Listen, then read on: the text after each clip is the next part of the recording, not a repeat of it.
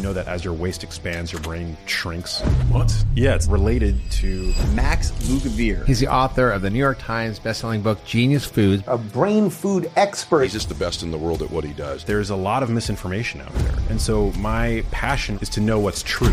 So when it comes to sugar, your average adult today is consuming 77 grams of added sugar every single day. That's almost 20 teaspoons. Jesus Christ. But the issue is we're designed to overconsume those foods. So you're fighting against millions of years of evolution. H- how do we solve that? I haven't gotten asked that anywhere else. So Controversial new research surrounding meat in our diet. red meat is not associated with the health problems we've been told for decades. People will try to censor you in talking about it, but we know that animal products in particular contain nutrients that are very supportive of good mental health. And there have been a number of studies that have shown that particularly vegan diets put people at increased risk for depression, at least a doubling of risk. I mean, food is so powerful. It's medicine. I get passionate about this because my mom was a vegetarian. It's clear that her low meat diet didn't protect her.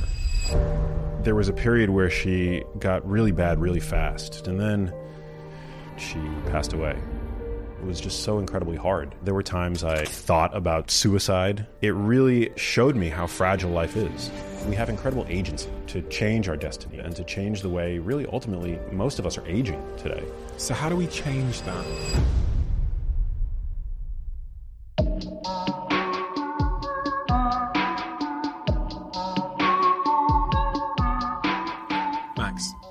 Why do you do what you do? And what do you do? Oh man, what a place to start. I um well, I do what I do because the most important person in my life, my mother, uh was very ill um, from a very young age, and that was the most traumatic. Seeing seeing her go through what she went through was the most traumatic thing um, I've ever had to endure in my life, and ultimately, um, it led to me losing her. And when a loved one gets sick, you know, uh, had I struggled with any kind of like health condition, it probably wouldn't have been the motivating force in my life that um, that my mom was for me. But because it was my mom, because it was somebody who uh, really was such a, a beautiful person and, and who aspired her whole life to be healthy, seeing her succumb to illness, it was a call to action to me to um, learn as much as I possibly could about health and nutrition, um, and to share that knowledge as I was acquiring it um, with ultimately anybody who would listen. And so, what I do is I consider myself a health and science journalist uh, with a point of view, I suppose. Um, I'm a filmmaker, I'm a podcaster, I'm an author, um, but ultimately, my my mission in life, I think my purpose in life is to um, is to help people, is to help people feel better, live longer, live healthier, and to avert ultimately the kind kinds of conditions that my mom struggled with for so many years. Zooming in on that, then, can you take me to the day that you found out your mum was sick? And what was was there a phone call? Was there were you at a, the doctor's with her? And what was the diagnosis? It was uh, it was around the year 2011. She was 58 roughly at the time, and I was I had been living in Los Angeles, and my mother was home in New York City, and I would routinely check in with my mom on the phone. And at a certain point, she started to complain to me about uh, brain fog, and I thought, you know, that that was just a was par for the course of getting older. Um, it's not a term that was in my lexicon, but you know, brain fog. You kind of have a sense of, of what someone's talking about when they when they say that. I started to spend more and more time in New York. I was actually in between jobs uh, at the time, and because of that, and because my mom's symptoms seemed to be a little bit worse than just like, you know, some some passing phase, I started going with her to doctor's appointments, and nobody could give us answers. And I'm from, as I mentioned, New York City. And so we have access in New York to cathedrals, to academic medical insight, right? And so in all of those, in all of those instances, I was just met with a total lack of clarity. And um, and it was really frustrating for me and my family. You know, one physician would think that it was uh, depression, for example, and prescribe my mom a, a, a non, uh, you know, like an SSRI drug, which are so commonly taken these days.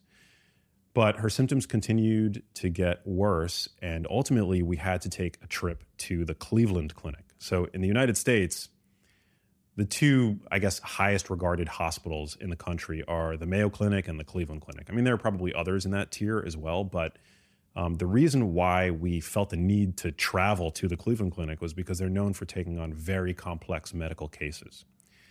And so we had a, we took out a couple nights at a Holiday Inn across the street from a hotel, and we show up at the hospital. They assemble a team around the patient, and it was there that week that um, my mom was diagnosed for the first time with a neurodegenerative condition. The, the diagnosis was unclear, but she was prescribed drugs for both Alzheimer's disease and Parkinson's disease at the same time. And so, not knowing anything about either of those conditions, I mean, I what I did know about those conditions were misconceptions.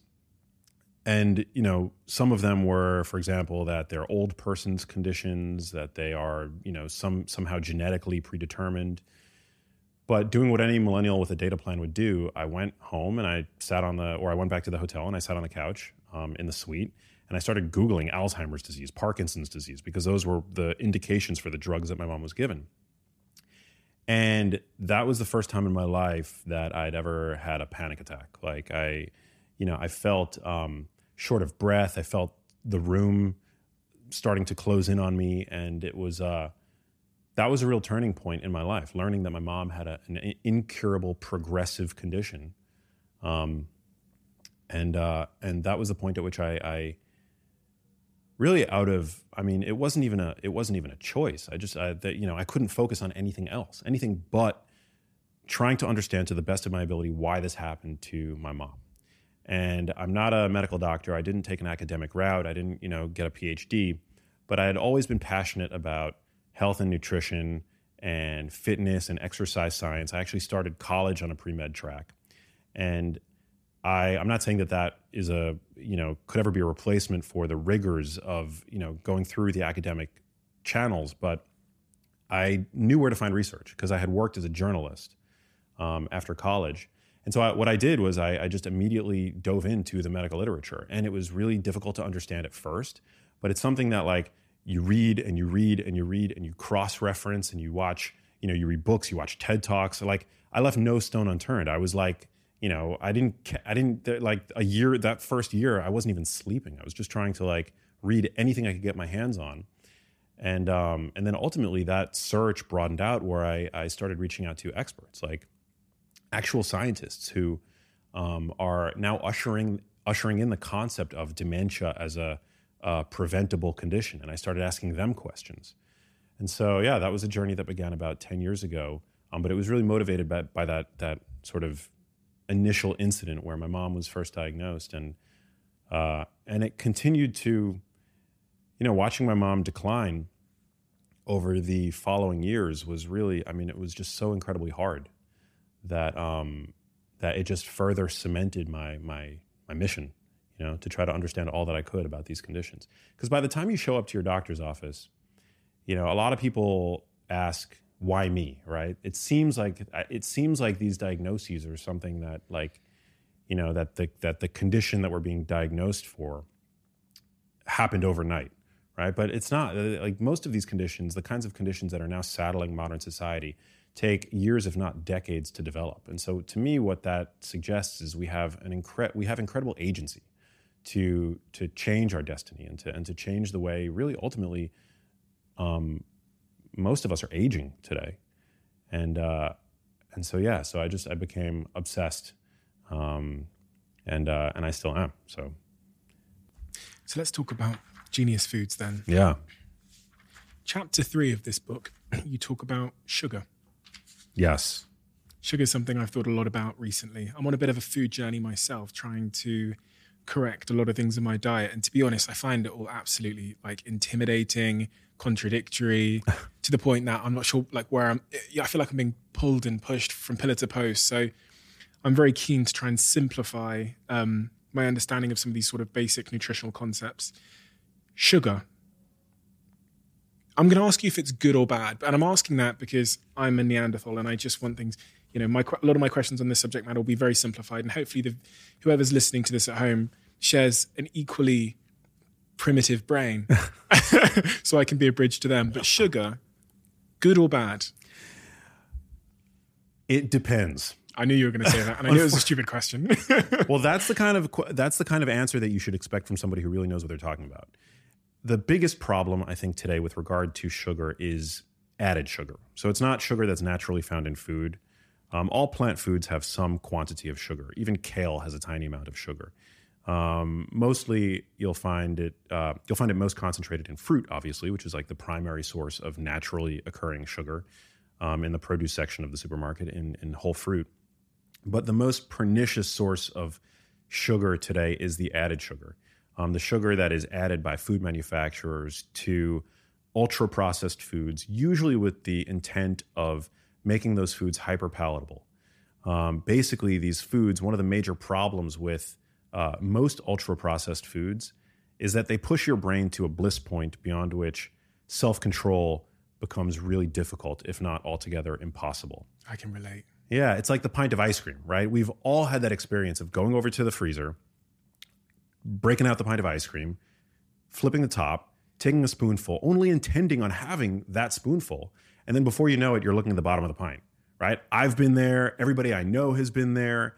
It's just, uh, the problem is that people tend to think that it's a moral failure, right? That, that they screwed up when they're uh, unable to moderate their consumption of those kinds of foods, whether it's ice cream or cupcakes or cookies or what have you. But the issue is the real understanding here is that it's not a moral failure. We're designed to overconsume those foods because they light up fireworks in our brain's reward centers because they're so calorie dense.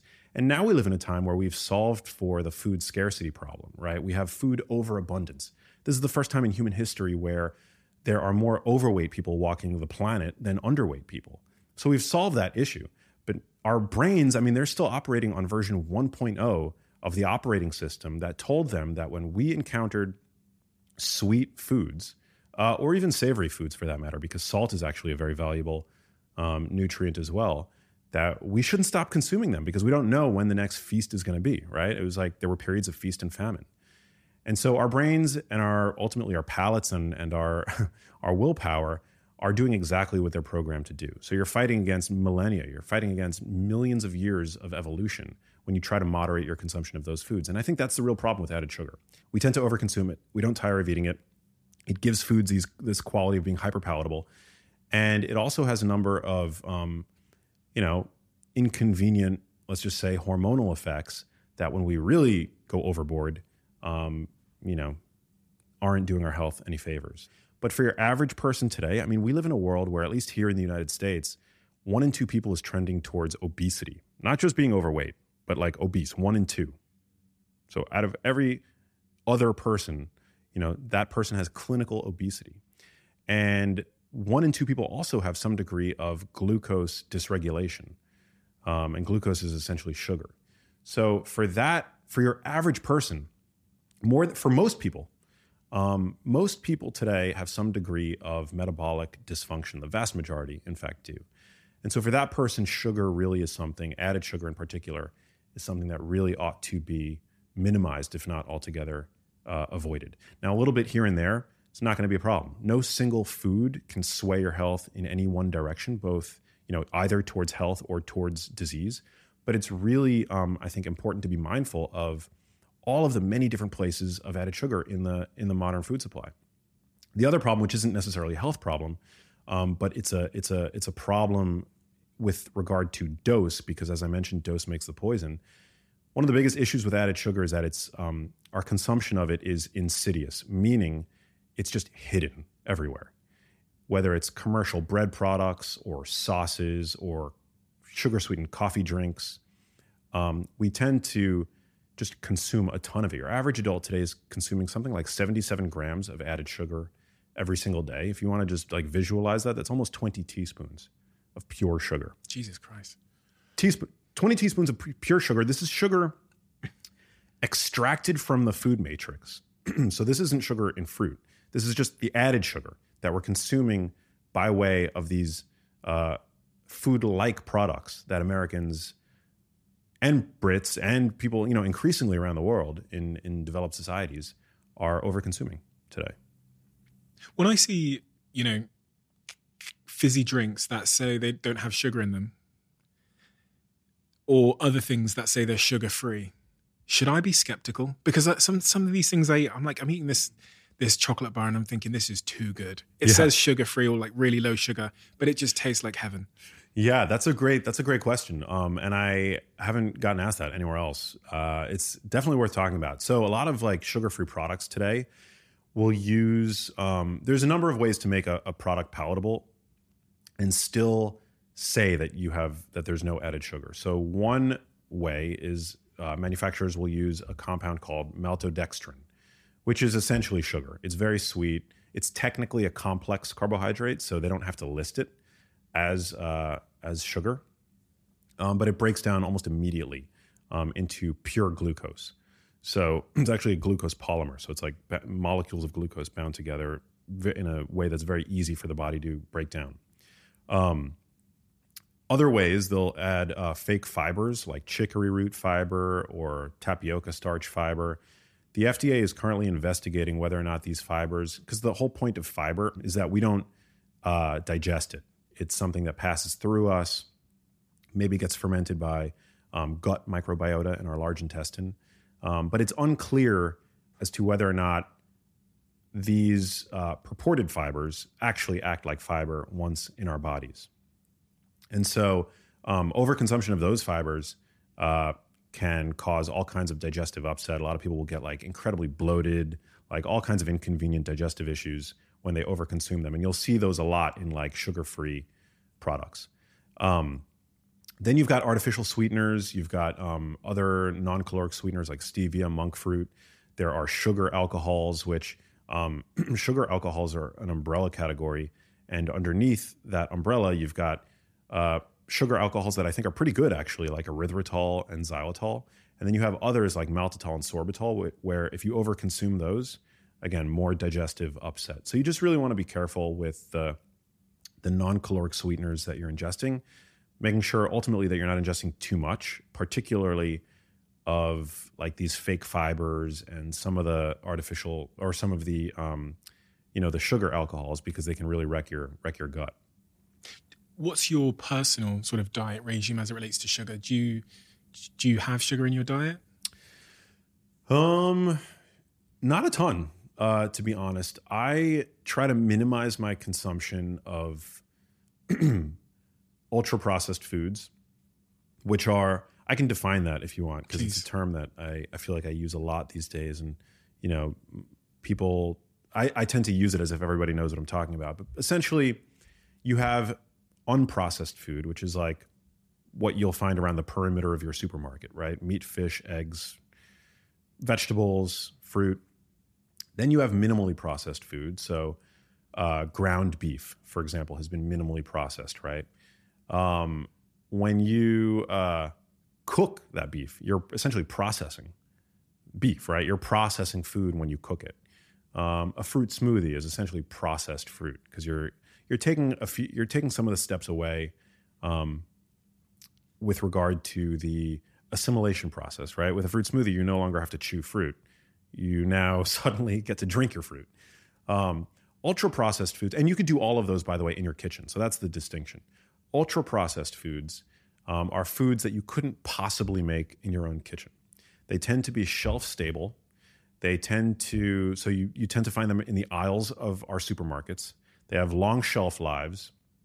They come in packages. They tend to have long ingredients lists, um, oftentimes with ingredients that you don't recognize. So that right there is a key. You know, some people listening to this might say, "Oh, well, that's a naturalistic fallacy. Not everything that we can pronounce is good for us, and not everything that we can't pronounce is bad for us." Right? I think that's a pretty poor argument. I actually think that um, it's reasonable in a time where 60% of the calories uh, a person, your average person, is consuming is coming from these ultra processed foods. And we know that people are metabolically unwell. Um, and we know also that like the food industry has lied to us so many times in the past as they continue to put profit over, um, you know, consumer health and well-being, I think it's totally reasonable to want to know what's in your food. Um, and uh, and so yeah, so if you can't identify and therefore recreate the product um, in question, chances are it's an ultra processed food product. I was going to ask the question then: Are all ultra processed foods bad? Great question. Um, so I would say that uh, as a as a screening tool, um, ultra processed foods you generally want to avoid them. As a diagnostic tool, um, you know, are individual food products that happen to be ultra processed necessarily bad by virtue of their processing? Not all the time. And some examples of some ultra processed foods that I think are actually um, quite good, uh, although again they are in the minority, would be, for example, like whey protein. You couldn't make whey protein, or most of us couldn't make whey protein um, in our kitchens, right?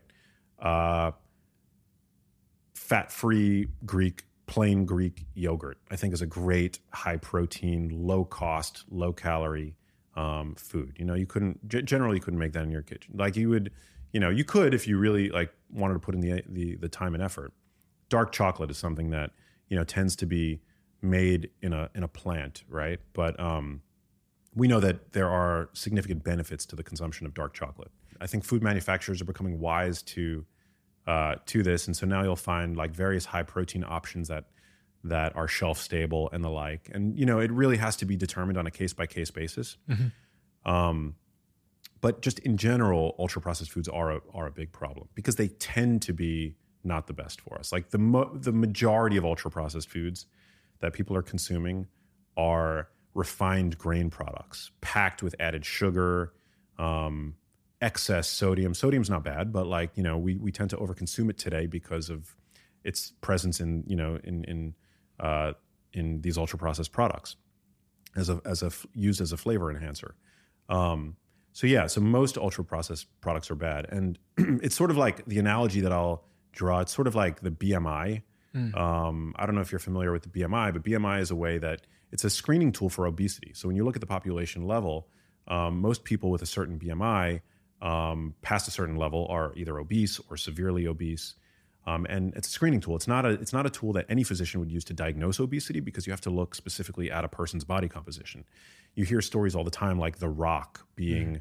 technically obese, right? That's why BMI is not a good diagnostic tool, but it is a it is a fairly um, trustworthy screening tool. So similarly, ultra processed foods, yeah, there are definitely some exceptions, um, but in general, they're a, a, a, food category to be minimized.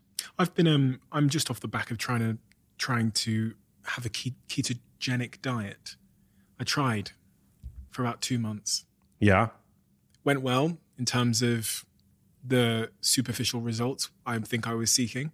Um, felt great as well in terms of my focus, my performance. I just felt really good. I felt lighter. I, the the digestive challenges I was having and the pains and the bloating had completely vanished for those two months. Mm. But I couldn't stick at it. Mm. For maybe you know, maybe I have fragile willpower or something. But uh, and then I had two guests come on my podcast who talked about the ketogenic diet, and they both alluded to the fact that the, the issue with it is your human's ability to like stick to the thing. Yeah. What's your position on the ketogenic diet? And you know, I, I know in your in your book, I think chapter 11, you talk a little bit about, um, you seem very pro ketogenic diet.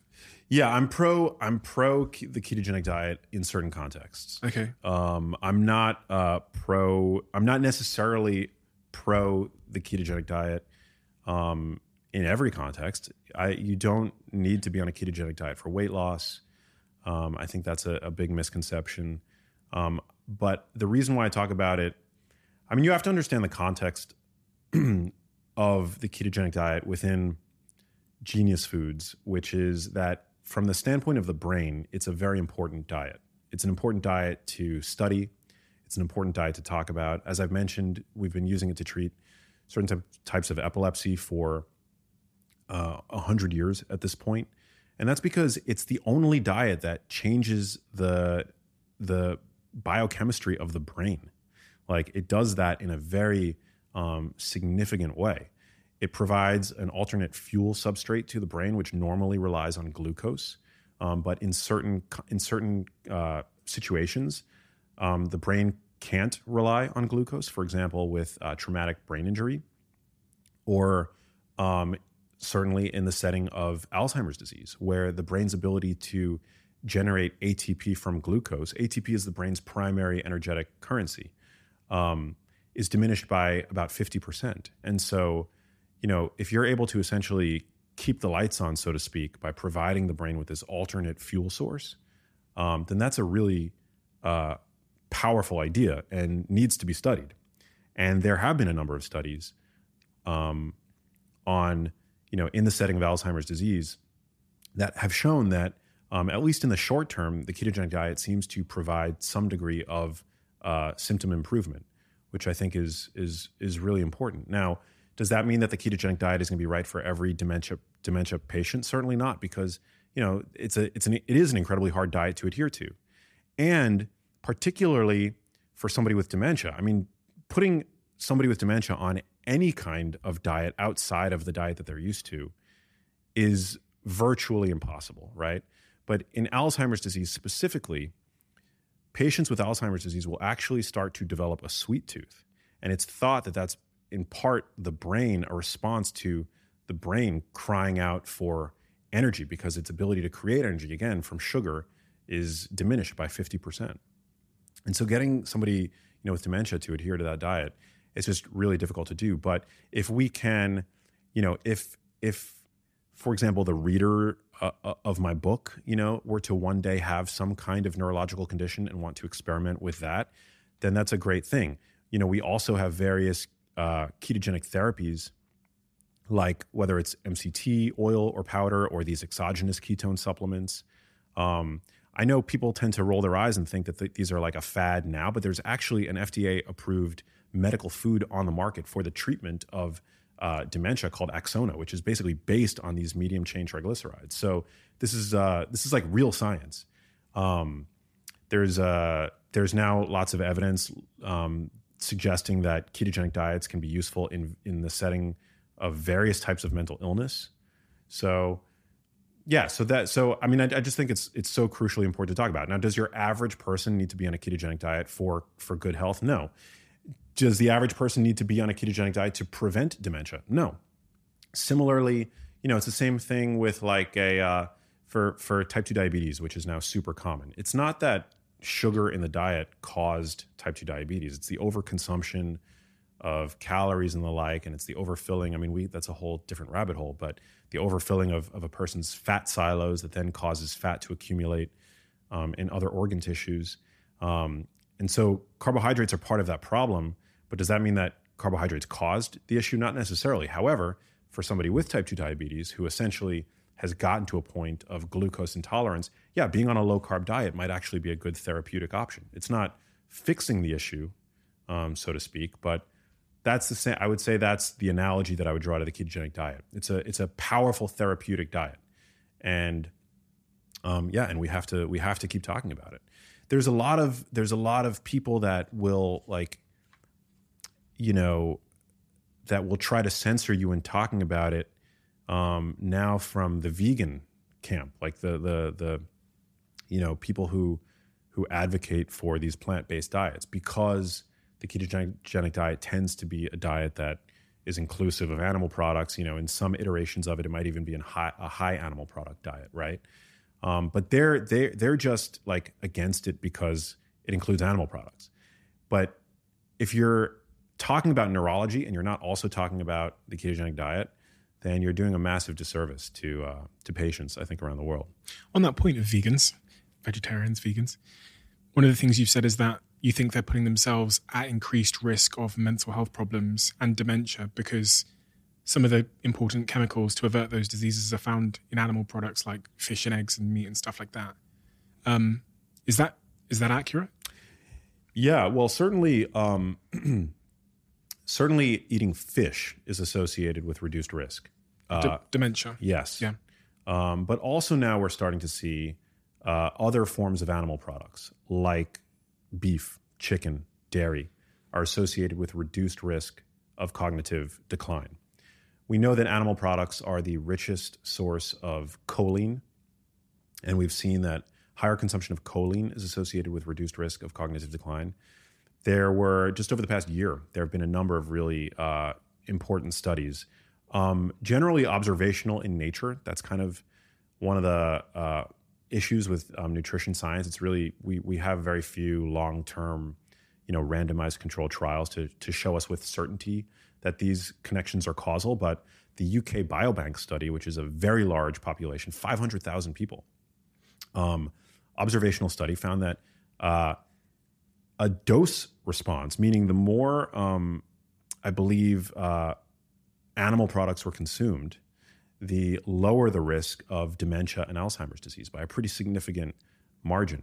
We see that uh, red meat is not associated um, with the kinds of health problems that you know we've been told for decades. Cancer and stuff. And yeah, I mean it's dietary quality as a whole. There was a great study people can look up. Maximova uh, is the first author, I believe. The the uh, year it was published was 2017 or 2018. They looked at all cause cancer and they found that when people were eating meat on a low quality diet, meaning meat in the context of fast food, right? That, yeah, there was an increased risk for cancer.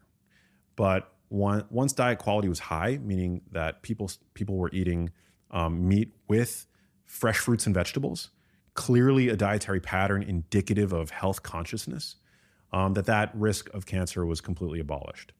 Um, so yeah, like you know, early on in in nutrition, I think it was you know with with poor quality studies um, sponsored by people that have a dog in the fight. Yeah exactly. It's it's very easy to, to zoom out at the population level and to see links drawn between meat consumption and anything bad imaginable right? Because most of the time first of all most people people who consume more meat especially in this country tend to be more sedentary and they tend to smoke more um, they tend to this is the whole concept of healthy user bias, which is so crucially important. You have to know, if you intend to know anything about nutrition, you have to know about healthy user bias.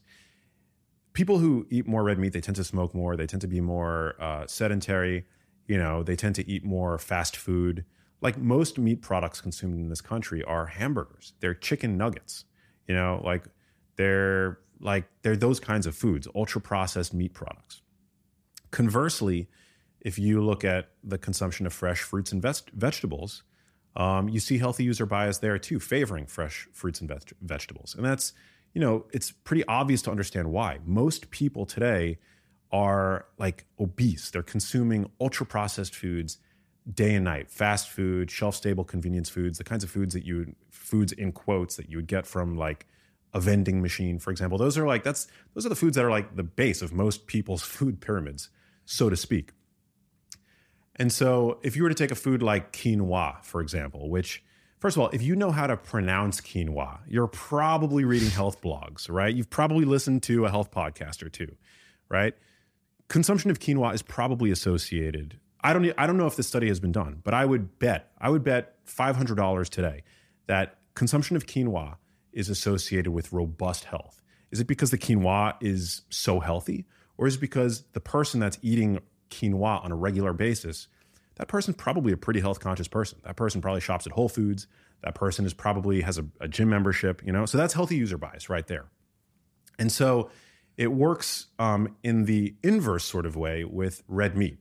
There are very few health conscious, like red meat eaters. I mean, there are more now, but we're like sort of a niche, you know, like we're people on the paleo diet, so to speak. Mm. Um, most people who consume red meat, yeah, they're eating it in the form of hot dogs and hamburgers and Subway sandwiches with the fries, with the large Coke.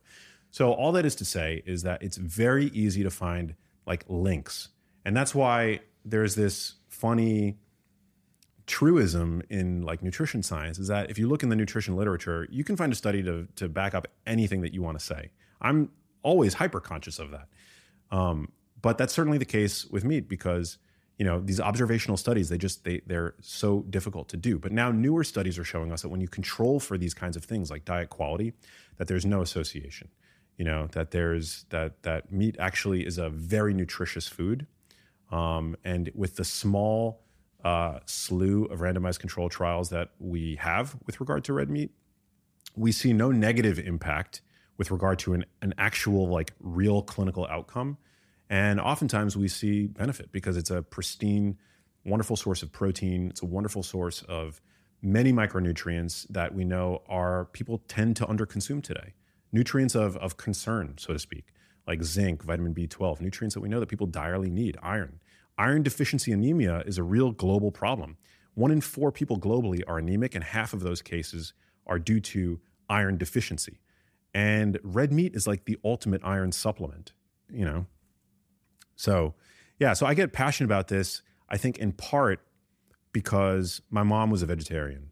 And um, there were many times as I was, uh, you know, reading about all this stuff that um, I wanted to like shake my mom and be like, you know, mom, you're, you're, you're letting your ideology impact your biology. You know, that's like not something that you want to happen.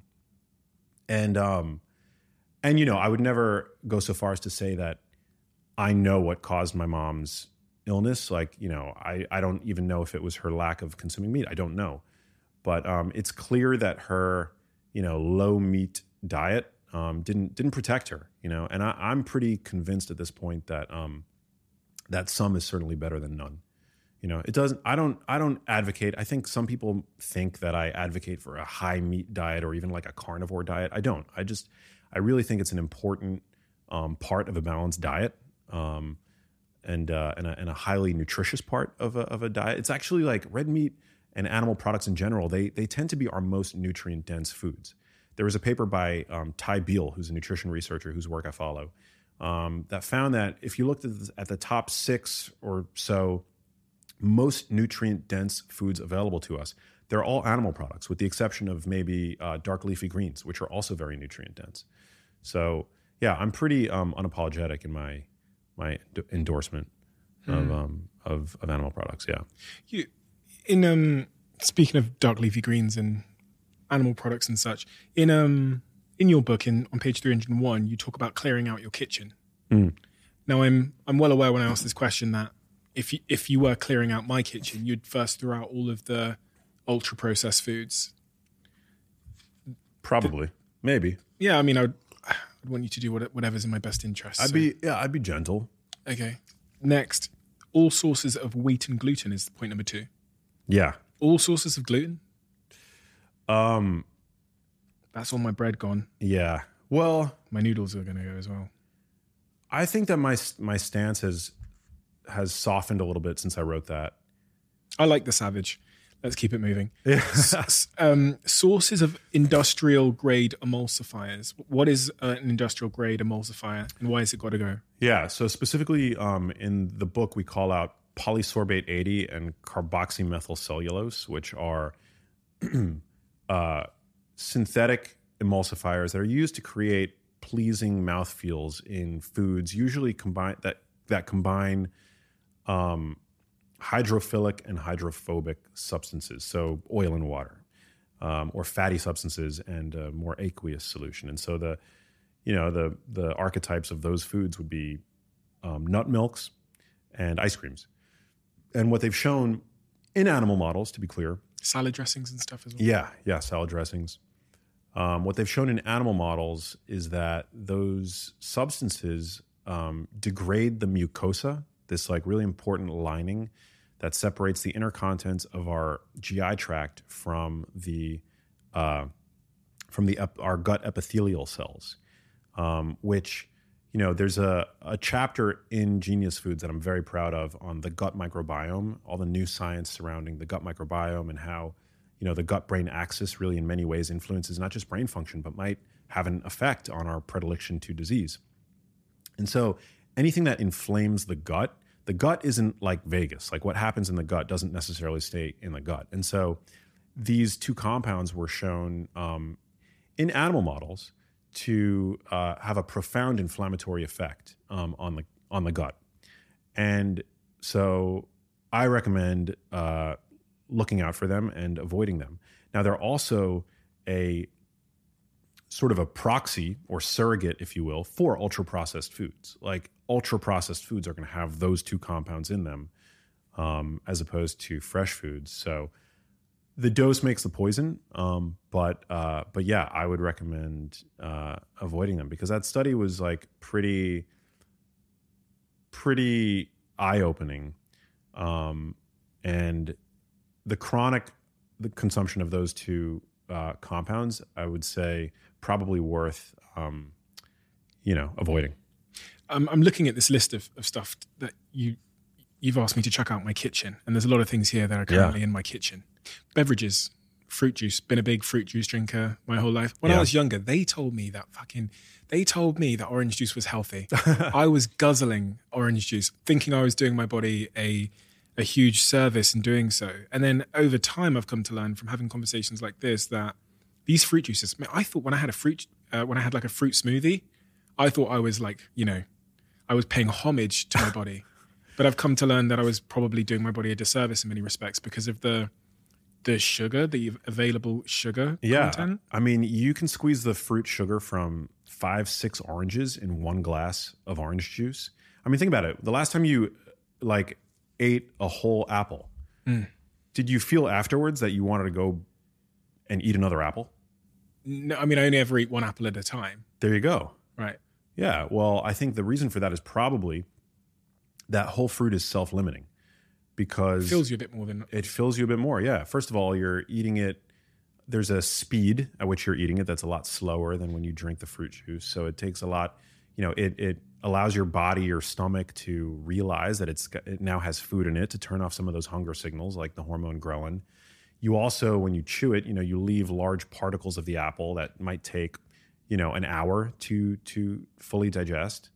Um, the food matrix has fiber in it, like the fiber from that apple, so it slows the the transit of um, that sugar. It slows the it, it blunts basically the, the blood sugar spike. Um, you're also getting lots of water along with the you know the the sugar that you're consuming when you consume that apple. It's a lot different when you're just drinking juice. You know, it's a lot easier to like to get the fruit sugar from. You know, if you're drinking apple juice, for example, you can easily drink the ju- the sugar of five six apples in one glass. But you know, after eating a delicious, even the most delicious Honeycrisp apple, which I love, it's like one of one of my favorite foods. I've never felt the need to go and grab get another one. another one the way that when I'm eating tortilla chips, you know, while I'm chewing on one tortilla chip, I'm already, Yeah. you know, lusting after the one that's in my hands, right? I'm not even like focused on the one that's in my mouth. And so, Why is that? I'm like that with so many foods. Like, if I have one Pringle, I there's it's going to take a lot to stop me getting to the bottom. yeah. And I don't know why. It's like suddenly I become a Pringle addict. And I've always wondered why that is because, you know, Brussels sprouts, broccoli, you know, I have one, I have two, I have three. Okay, we're done. Yeah. But the Pringles, I can, I'll get to the bottom. Unless I'm in a social situation where I feel slightly embarrassed by eating an entire like tube of Pringles. Well, they're I mean it's Pringles. Once you pop, you can't stop. That is a that is a truism with scientific backing. Like that we know that Pringles are ultra processed. We know that they're minimally satiating. Mm. There are three characteristics that make a food satiating, and Pringles lack all of them. So one is protein. Protein is the most satiating of the macronutrients. So for anybody struggling with hunger, pangs, or whatever, prioritize protein in your diet. Increase the amount of protein that you're consuming. For a person with healthy kidneys, there is absolutely nothing to worry about with regard to high protein consumption. Um, it's the most satiating macronutrient, and it is a really important macronutrient for nourishing our musculature um, and ultimately assuaging our hunger. Like the more, when you eat more protein, you eat less carbs and fat, and carbs and fat are energy. Protein is it's very difficult for your body to store protein. Your body doesn't your body doesn't want to store. There's so many uses for protein in your body, whether it's to create neurotransmitters or to rebuild your muscle tissue or your bones or ligaments, like to, to create enzymes. I mean, protein, like there's protein has so many roles in the body. Carbs and fat, for the most part, are just energy. I mean, there's no such thing as an essential carbohydrate. That's not to say that carbohydrates um, are bad, by the way, because a lot of people will hear that and say, "Oh, I don't, I could, you know, get by on zero carbohydrates." Carbohydrates are important for optimizing hormones, for optimizing exercise performance, but there's no such thing as an essential carbohydrate. It's it's essentially energy, and so too is fat. I mean, fat is energy as well. Um, we have a, a minimal daily requirement for essential fats, um, and we see that higher fat can support um, energy, you know, as I mentioned, you don't want to go low fat because fat supports hormone production. We see that people on low fat diets tend to have lower testosterone. It also facilitates the absorption of very important fat soluble um, nutrients like vitamins A, E, D, and K, and various fat soluble plant compounds. But it's carbohydrates and fat that are energy, very easily stored um, by the body. You know, if we uh, we can easily store carbohydrates in our liver as sugar, glycogen, um, and in our musculature, and we can easily store fat um, in in fat. So protein very difficult to store. Uh, so that's the other. That's that's the first factor that makes a food satiating. Pringles are a low protein food. The second factor is fiber. Pringles are devoid of largely devoid of fiber. Fiber slows, you know, like we saw in the in the apple example, it slows the transit of food in the stomach. Um, it makes us feel more satiated. It, it also absorbs water and it mechanically stretches out the stomach, which turns off um, certain hunger hormones like ghrelin, for example. So good for weight loss. Yeah, it's good for weight loss to prioritize protein and fiber, dietary fiber. And then um, water. So, water is the number one enemy of shelf stability. And so, ultra processed foods, they want long shelf lives. That's like key to a profitable ultra processed food product, right? It can be shipped overseas, it can stay for months on the shelf, very little waste. And, uh, and so, products like uh, Pringles, devoid of what they're completely dehydrated, right? And water, sometimes when we're hungry, we're actually thirsty. It's just that those wires are getting sort of crossed and miscommunicated. Um, but your average hunter gatherer didn't have access to, you know, running water. They couldn't just pop into their local like gas station and buy bottled water. You know, where did a hunter gatherer find water when it wasn't uh, readily available? Um, they would get it from food. They would get it from fruits and vegetables, and even animal products are a good source of, of hydration. So oftentimes when we're um, when we think that we're hungry, we just need a little bit of, of hydration. So all those three factors—the protein, the fiber, and the and the hydration—are all severely lacking in Pringles and other ultra processed foods. Not to call it specifically Pringles. Yeah. Um, get a lawsuit. yeah, but uh, these kinds of foods that we now consume to our detriment today in the 21st century would have potentially saved the life of a hunter gatherer, one of our ancestors, back prior to the ubiquity of food stability. Hmm. So, yeah, not to hate on your on your Pringles addiction. No, it's fine. They're out. you are always one decision away from taking your business to the next level.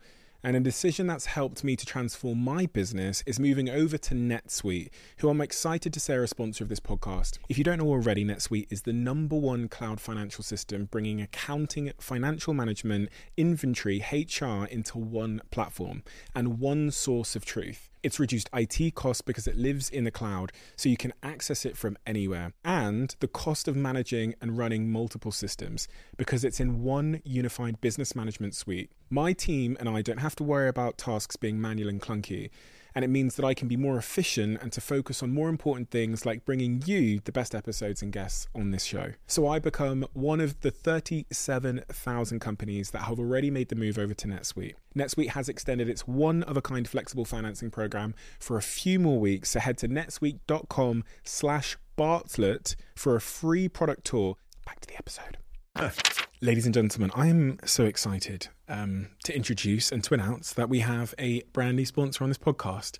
And it's a brand that I've used for the last decade um, across business, across personal life, when I'm holidaying, when I'm traveling for works, even at times when I haven't had somewhere to live, and that is Airbnb. The thing with Airbnb is most people, when they think about Airbnb, they think about the guest side of the, the product. They think about staying somewhere and scrolling through all of the incredible homes that you can stay in. But the entrepreneur in me has always thought about the other side, which is what space do I have? What space am I living in that I could add from a supply side and to create a revenue stream from. That's what I'm fascinated by. And I'll be sharing details about that side of Airbnb in the coming episodes. Thank you, Airbnb, for supporting us on this show. It means a lot. Reading through your, your work was the first time I encountered this distinction between health span and lifespan. In your own assessment, like what is the difference between someone's health span and their lifespan? Great question. So we're, I mean, today we are living longer, right? Thanks to modern medical advances.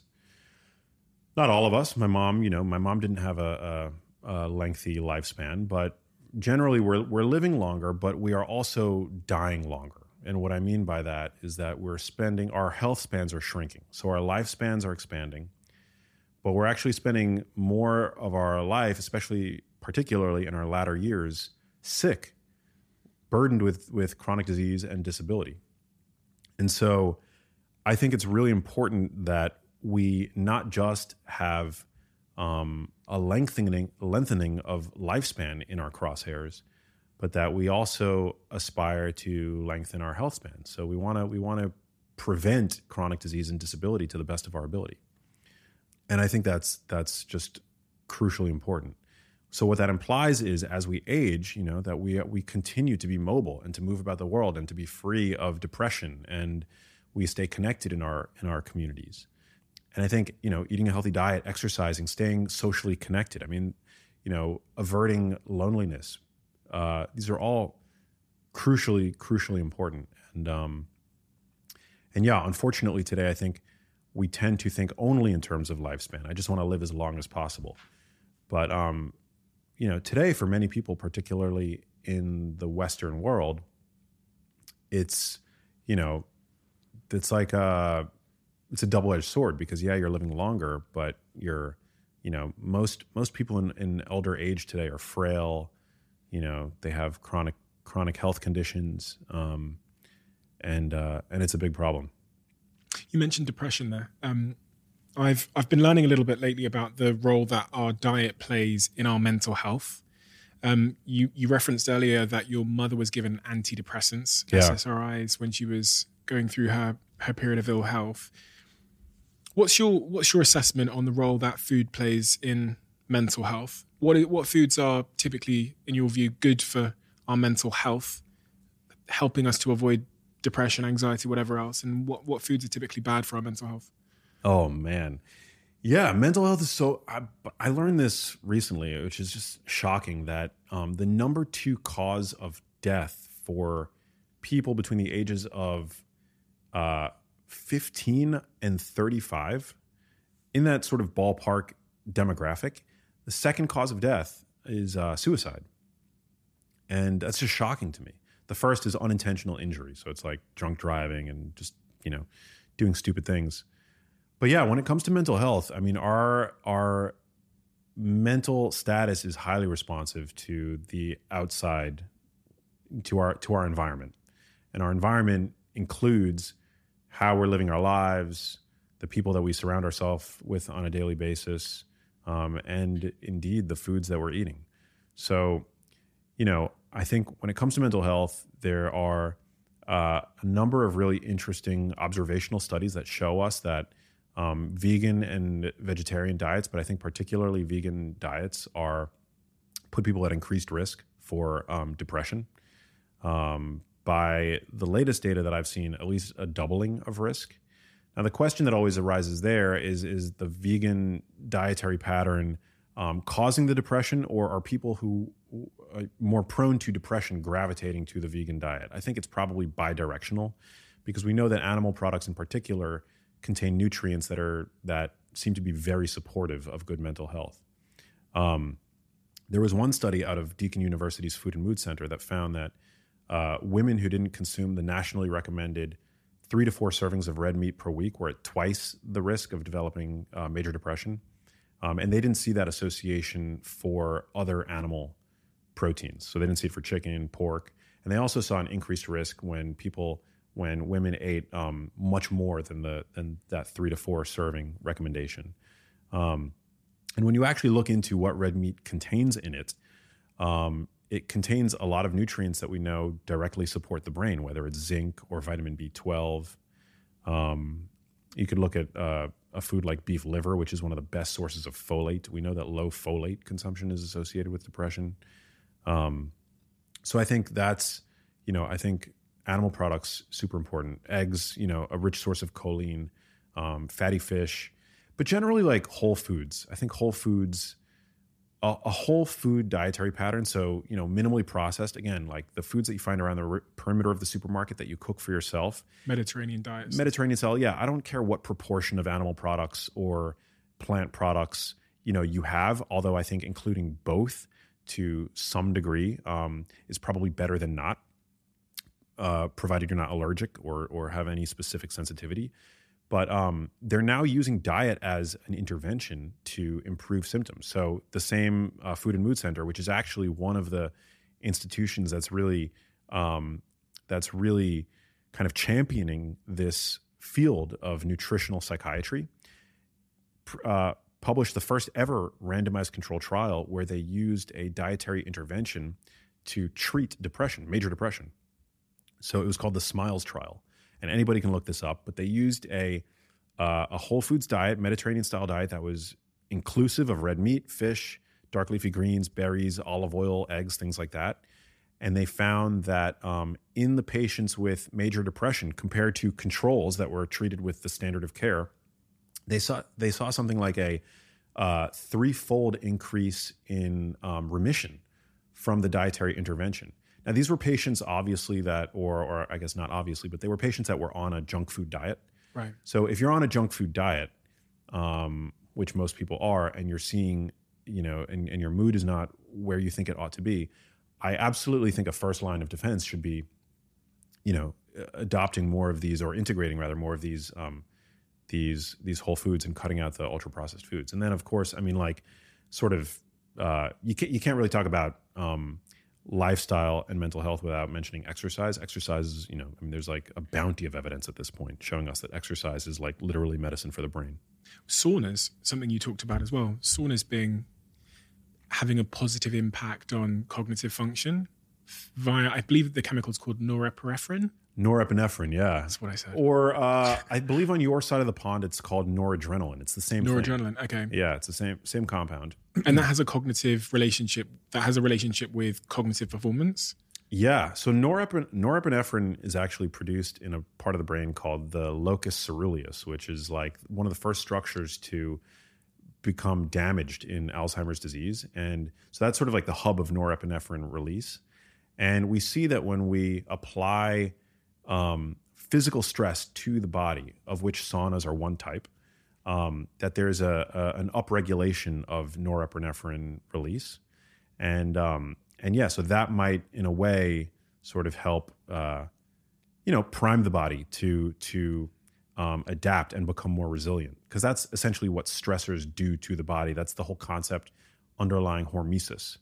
Uh, that hormesis, which is like low doses of um, low to moderate doses of a stressor actually are are as opposed to being rather than being than being harmful to the body actually elicit an adaptive response that makes the body um, come out on the other side stronger and more resilient. And so that is the um, that's essentially the mechanism um, the proposed mechanism underlying why it seems that saunas are beneficial to our health. And but also exercise and also cold water immersion and also um, intermittent fasting and also even some of these like plant compounds. You know like we we consume myriad uh, compounds in plants that if we were to consume big doses might actually have a toxic effect but in small doses actually are thought to benefit our health via this same hormetic pathway. But yeah sauna use a lot of the research is coming out of um, the university of eastern finland which is uh, a great place for this research to be done because saunas in Finland are like taking a shower. So you could say if that study were done, if those studies were being done here in the United States, you could easily write them off to healthy user bias because somebody who's regularly saunaing is um, or taking a sauna, as the Finns say, is pro- probably has access to a gym, probably you know is going to the spa regularly, probably is like putting a great deal of attention on their own physical health, right? But in Finland, that's not the case. People aren't doing saunas as like a health modality. They do it because they love it, because it's a salve to the you know to to the cold temperatures there, and it's just a part of like the normal like routine. And so what they're finding is that um, you just using a sauna two to three times a week is associated with a 22% risk reduction for dementia, and using it four to seven times per week is associated with a 65% reduced risk for the development of dementia. So that's like a dose response. The more you use it, the more robust the health effect seems to be. And it's not just for dementia. They've seen a uh, reduced risk for hypertension, which we know is really important. We know that the brain, that blood pressure is really important from the standpoint of brain health. So you want to make sure that your blood pressure is healthy. Also, um, all cause mortality. Now, just to be clear, these are these are still correlational studies, but mechanistically, there's plausibility there, and that is, you know, we know that when you use a sauna, it does have a positive impact on your blood pressure. We know that it can reduce inflammation. We know that it gets your heart rate up. I mean, I know this when I whenever I use a sauna, I put my finger on the artery in my wrist and I can see that I'm getting like almost like a mild aerobic workout. And so we know that that's like that's saunas are essentially like the best workout that you can have while sitting absolutely still. You're also purging toxins through your um, through your sweat, compounds that aren't as um, as uh, effectively uh, excreted via stool and urine. So it's like, you know, there's there's a lot of good stuff going for saunas, and of course, more research needs to be done. Um, but all indicators seem to point towards a, a, a positive health effect. It's really interesting that um, you know our ancestors probably had natural stresses on them at all times, and we've kind of built a life around mitigating stresses. So you know, living in very warm, like room temperature houses, sat on sofas, use this piece of glass to order my food, my date, to yeah. talk to my friends. It's almost like we're we're optimizing our lives away from stresses, and these stresses seem to be so critical to the natural hormone and physiological responses that make us healthy human beings. Totally. Yeah. It's like I've heard it referred to as like the comfort crisis. Yeah. Yeah. It's it's a it's a big problem whether it's like constant, you know, constant climate control, um, so I mean, just like so few of us are willing at any point to venture out of our comfort zone and to be uncomfortable.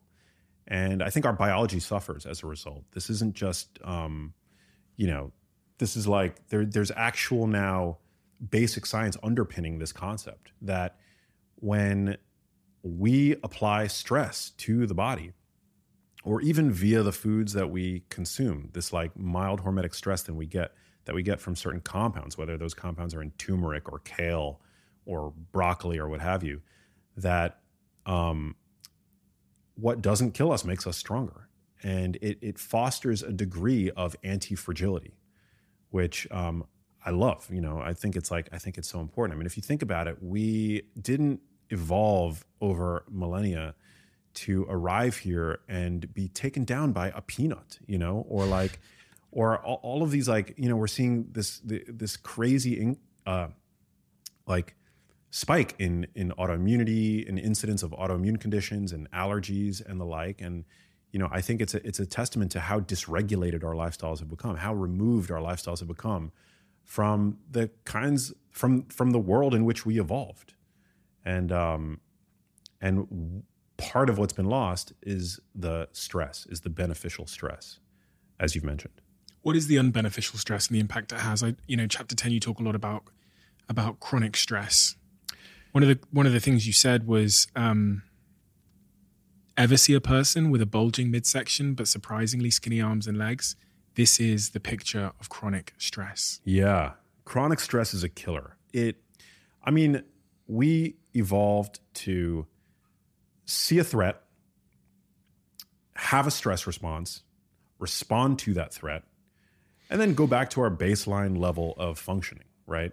Today, our stressors come not from physical threat, right? From the lion on the savannah that's running towards us or towards our progeny. Um, where the, the the stress that we that most of us experience today, it's a new breed of stress. It's from you know it's from work. It's from it's from chronic consumption of the news media. It's from being stuck in relationships that have gone sour, working jobs that we hate, financial stress. I mean, there's all different kinds of stress. And not all of that stress is avoidable, just to be clear. I mean, when I was going through what I went through with my mom, I couldn't avoid that stress. But what did I do as a, as a way to cope? Because I couldn't avoid it, I built up my own resilience. And we see that, um, you know, whether it's exercise or these hormetic stressors that we were talking about, that you actually can by exposing your body to physical stress, you can bolster a degree of psychological stress. There's what's called a spillover effect um, and, and, uh, and a cross adaptation effect that occurs. But chronic stress, I mean, one of the problems is that it's like it's sustained and it causes a change in our hormonal milieu that suppresses immune function. It um, causes our adipocytes, so our fat cells, to release pro inflammatory compounds, um, pro inflammatory cytokines.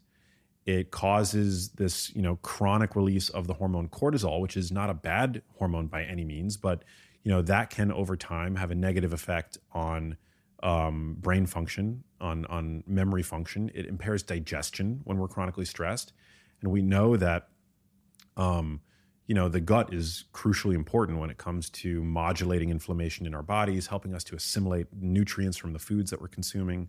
And if you're chronically stressed, you're just not doing that as well. Also, people who are chronically stressed, I mean, they have digestive symptoms, right? As a result, whether it's like diarrhea, bloating, like, I mean, this is people like before public speaking, they often see a, a um, they often have like digestive symptoms, right? That just goes to show you how intricately connected like our our perception of of a of a of of like you know stress and how that can affect our biology. Um, and so that example that I gave in the book about that apple shaped torso, one of the most harmful places to store fat um, in the body is in our midsection. So that apple shaped body that is attributable to an excess of visceral fat, and this is fat that essentially hugs our internal organs and is particularly pro-inflammatory. So it secretes, as I mentioned, we know our, that our fat is an endocrine organ, which is essentially an organ that secretes hormones. Um, it's not just an, an, inert storage site, and those fat cells have, um, I believe, uh, four times the cortisol receptors as compared to regular run-of-the-mill subcutaneous fat that you store in your like you know underneath your arms and you know on your thighs. And we know that visceral fat is um, associated with dramatically, you know, worse cardiovascular health, increased risk of cardiovascular events. We know that as your waist expands, your brain shrinks. Um, yeah. Well, it's it's probably related to cortisol because we know that cortisol causes that when cortisol is chronically elevated, and particularly when we're we then self medicate with these ultra processed foods, foods that are high in sugar, right? Which we all reach for when we're stressed out, right? To emotional, like to, to, to soothe ourselves, right? With food. We tend to store fat um, there, like in the midsection. So it's not that stress uh, causes us to store more fat necessarily. I mean, fat storage is largely regulated by energy balance, but what it can do is dictate where we store that fat. And as I've mentioned, it's the storage of fat in our midsection that's particularly dangerous. And so, um, and so, yeah, so that that the effect that cortisol can have there, it also it has a negative effect on other tissues. Um, it can have a negative effect on our um, total brain volume, as we've seen in some studies. Um, Just to be clear, where does cortisol come from? Our adrenal glands. Adrenal glands. Yeah. And there's certain foods that stimulate the production of cortisol more than others? Not foods. Um, it's just it's stress, you know. And there are certain conditions that are associated with um, hypercortisolemia. Um, but um, but no, food. It's not food that I would. It's not the foods. Foods actually can like bring down cortisol. You know, so some Right. people like like sugar, like sugary foods, like you know, like a lot of people, um, anecdotally at least, will uh, see an improvement in their sleep when they consume a little bit of like honey before bed, for example, because that can sort of bring down cortisol. Right. If they hadn't, if they, you know, for example, skipped dinner, or had they they had an earlier dinner, or they had a particularly like low carb dinner, or maybe they're in like a calorie deficit, um, so that can all c- cause cortisol to kind of inch its way up, and um, and carbohydrates are good at sort of like pumping the brake on uh, on cortisol release. That's one of the reasons why we tend to reach for sugary foods when we experience chronic stress. So it's like this vicious cycle, right? But the way to um, pump the brakes on cortisol release is not to like just keep eating sugary foods. It's to find and uproot the cause of the stress. You know, get out of the job that you hate. Break up with the person who's driving you crazy on a chronic basis. You mentioned honey there and uh, sleep. Um, something again I've been thinking a lot about ever since I bought myself a Whoop, um, which tracks my sleep and gives me some data in the morning about how I slept. Is how to improve my sleep via my diet. Um, what advice would you give me there if I wanted to have deeper, deeper, uh, more quality sleep? What should I be eating, not eating, avoiding? What times, etc. Yeah, I mean, generally, you just you want to not eat too close to bedtime. Um, there's sort of like a Goldilocks zone where, you know, I think we're meant as diurnal creatures, meaning creatures that are that typically eat during the day. You want to eat your last meal about two to three hours before you go to sleep. You don't want to go to bed hungry. I mean, people people obviously have different um, you know different preferences and i think preference in many ways uh, reigns supreme but what, what we know from um, circadian biology is that we're meant to eat about two to three hours before we go to sleep and um, and you don't you know like that's to give space between your, your last meal and sleep because sleep is a time for rebuilding and restoring we see this like interesting hormonal shift in the body that is really like it's why sleep is, you know, we rejuvenate in many ways, like our bodies, our cells, our tissues when sleeping. Part of like how we get there is a change in body temperature. And, you know, we see this like this this dip in body temperature right before we go to sleep, um, or just after actually we, we go to sleep. If you eat a like a, a really like meat heavy meal right before you go to sleep, um, a lot of people notice that doing that can negatively impair sleep. And I think one of the one of the proposed mechanisms why that happens is that we have uh, the thermic effect of protein is quite high, um, particularly compared to fat and carbohydrates. And so you've got this like internal furnace, like burning in your gut, like to try to break down and assimilate all of the precious amino acids that you've just ingested. And so I think that can sometimes be at odds with um, with like that wind down process, that circadian, you know, wind down process. So yeah, just I would try not to eat too close to bedtime. Many people um, feel like eating carbs before bed does help them sleep for that same reason. Like maybe they have cortisol, you know, still like, um, you know, a bit of, of cortisol dysregulation, and carbs before bed uh, seems to seems to be able to help with that. Um, what do you? When do you eat? If if not before bed, like, you know, sometimes I've been guilty of eating while I'm falling asleep. This is old Steve, not new Steve. Hmm. Um, but when do you eat? You talked about intermittent fasting. I read some things that said you start eating roughly at like 11 o'clock in the morning. yeah, What, what's the window in which you, you eat? I generally will. Yeah, I don't. I generally won't have my first like food until. Um, these days it's about 10 10 uh, 11 in the morning. I've been experimenting with um, carbohydrates before exercise. For a long time, I was I really enjoyed fasted workouts, and um, and lately I've been experimenting to see what a little bit of peri workout carbohydrate does for my for my lifts because I'm really into I love fitness so um, so I've been kind of experimenting a bit with that but the general rule of thumb that I practice is that I don't eat for an hour to an hour and a half after I wake up um, part of the reason for that is, and again, just to like preference, you know, per, per, personal preference is uh, is really like key here. So, you know, a lot of the like recommendations that I'll make, like you might see a smidgen of benefit, but at the end of the day, like if you can't, you know, work out at the optimal time or you know eat in the optimal windows, like you know, still what you eat and making sure that you are getting exercise is better than like not because of like a fear that you're not doing it, you know, optimally. Like work exercise is crucially important. Eating a whole foods, you know, animal inclusive, plant inclusive diet, I think optimal.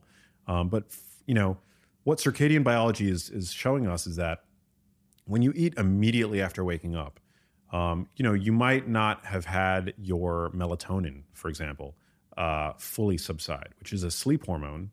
Um, when melatonin is elevated, as it starts to, um, you know, it starts to rise once the sun um, begins to set, that sends the signal to our bodies essentially that the kitchen is closing, that the kitchen is closing, and that you know the, we're we're now approaching the time where, you know, we're gonna change the guard. It's, it's like a changing of the guard essentially, where we're gonna focus on rejuvenation and repair. Um, when people wake up in the morning, that hormone hasn't fully necessarily subsided yet. And that can have the um, consequence of making us not as insulin sensitive. So it might impair glucose regulation um, while it's still elevated, and um, and so like eating carbohydrates in that window, particularly like as they typically appear in the standard American diet, the bran muffin, the glass of orange juice, like that's I don't think uh, you know like an appropriate breakfast for that time of day. You know, I mean, you might be able to get by with something like that later on, but generally, like after you wake up, you want your melatonin to fully subside, and also cortisol, which is your body's. You know, we talked about that as a stress hormone. Cortisol's not bad. It's also your body's chief waking hormone. That's the highest that it's going to be throughout the day in the morning. And I mentioned that cortisol is catabolic. Well, one of the reasons why cortisol like one of the effects that cortisol has is it helps to liberate stored fuels in the body whether it's you know sugar stored in your liver um, or even fat you know people tend to wake up in a fat burning state and so i like to just give my body like an hour and a half to like let the my hormonal milieu adapt and get ready for like for food. Do you go outside? yeah as uh, almost immediately after i wake up i like open my blinds so i have like a really big window. It allows like light to come in. You really want that morning light. Um, it's crucially important. I uh, i've been a fan of um, Satchin Panda his work for a long time. He's a circadian biologist down at salk the salk institute um, and um, and he's published a lot of great research actually i think he he helped to uh, uh, discover the melanopsin um, proteins in the eye that interface directly with this region in the brain. It's called the suprachiasmatic nucleus. So it's it's like it's like a switch gets set when we expose our eyes to bright morning light that essentially starts a 24 hour timer that influences our energy levels, our alertness, our coordination, um, our body temperature, and then at the end of the day, when we are, you know, like when we start to feel sleepy and when that sort of diurnal or nocturnal rather melatonin um, curve begins to pick up. So yeah, like setting setting your circadian rhythm first thing in the morning with with bright light exposure is super important. Even on a on an overcast day, the ambient light is more than enough to um, to flip that switch. So yeah, that's a that's crucially crucially important. My morning routine is essentially like I wake up, I open my blinds, I get like I make sure that I'm whether it's like you know checking my phone or whatever it is, emails like by the window so that I get that nice ambient bright light to anchor my body's circadian clock. Um, and then generally like I wait uh, an hour and I'll have like morning coffee and then that's you know when I'll like eat something. These days, you know, it'll be a mixed meal with like protein and carbohydrates and that's when I I will typically hit the hit the gym soon after that. I've been asking everybody. You just mentioned coffee there. I've been asking everybody this question to try and figure out if someone can uh, give me a uh, a new answer. But you know, coffee seems like this kind of miracle drug because everybody can point to the upsides of having coffee in the morning, whatever. But nobody has been able to really articulate to me the cost. And all these things in life have a cost, right? We, we live in a society now where many people will have multiple cups of coffee before 12 o'clock, before midday. And nobody seems to be able to tell me what the cost of that is. But there must be one because nothing in life is free. Yeah. So, so what is the cost? Well, everybody's different. So you know, people metabolize. Some people are slow caffeine metabolizers. Others are are not. Um, and so you know, you have to. You really have to like determine for yourself whether or not coffee is something that works well for your body. It is a type of stress. I will say that. So for people who are chronically stressed, adding coffee to the mix um, is probably uh, you know just adding fuel to that fire. And it's not that I want you to get rid of the coffee. I'd rather see you get to the root cause of where that stress is coming from. Um, but you know, it can stimulate cortisol re- release, and it's it is uh, it is a powerful stimulant. We know that. Um, it can also negatively impact sleep. It it actually affects your brain similarly to bright light. So that's why you know, I mean, for many reasons, you want to make sure that you're you you are consuming it, um, you know, far far away from your from bedtime. But it it it, honestly is hard to find um, a downside to coffee. I mean, there there really is good there is good research on it. Recently, it was discovered that the caffeine in coffee acts like a natural PCSK9 inhibitor. So I know that's like an unfamiliar, it's like a mouthful, but there's a new class of, um, I think, relatively, uh, you know, benign cholesterol lowering drugs on the market called PCSK9 inhibitors. Now, I'm not anti cholesterol or anything like this. Some of our most healthful foods actually act like natural PCS, PCSK9 inhibitors. Dietary fiber, in a way, is like a PCSK9 inhibitor. But they found that high dose caffeine actually, um, at about a dose of about 400 milligrams, uh, can actually act like this drug where it makes your liver more effective at recycling um, cholesterol carrying lipoproteins like LDL. And so that that kind of like adds a mechanism to the observation that we've seen that people who regularly drink coffee uh, seem to be protected against cardiovascular disease and even neurologic conditions like Alzheimer's disease, Parkinson's, and MS. So it, there seems to be this this protective effect of coffee, but it's always important to caveat these findings with the fact that these are averages. So on average, mm. coffee seems protective, but certainly within those the, those cohorts that are being studied, some people are doing really poorly with coffee as well. So you just you know it's it's something that you really have to like regularly take inventory and ask yourself like is this working you know for me i think one of the healthier ways to ingest coffee is to not consume it immediately after waking up which you know i'm guilty of doing many days but like you know it's it's generally something that's like you're better off consuming like an hour or two after you wake up. Um and again not you know not too late into the afternoon um either. And and like also you know the dose i think is really important. Um people that develop caffeine def- dependency, you know, they think that they're they're improving their performance with caffeine, but what they're really doing is they're treating their withdrawal from caffeine. So another way that I like to kind of um, make sure that I'm consuming it in the most mindful way possible is I'll take like occasional uh, weeks off from caffeinated coffee and I'll switch to decaf. Um, yeah, and it's I feel like it sort of helps like resensitize my brain, breaks the dependency a little bit, and then I bring it back. And when you bring it back, man, you see what a drug, you know, what a potent drug coffee really is, you know. But in general, I'm a fan. I'm a fan of, of coffee. It's rich in, Everybody is. in, in polyphenols. It um, it's a natural activator of our body's NRF2 pathway, which is like a, a detoxifying pathway in the body that's also stimulated by cruciferous vegetables. Nobody can say anything bad about coffee. It's like everybody's part of the conglomerate, and everyone's got like an affiliate link or they're on payroll or something. But Yeah, So it's actually it's actually changed my perspective because I just assumed that anything that was such a such a powerful stimulant must have a real significant downside. But I've asked a million people this question, not a million, but maybe six people this question, some of which have written books about coffee, and I'm still yet to hear a compelling argument against having coffee in and amongst your diet, as you say, um, a few hours after you wake up.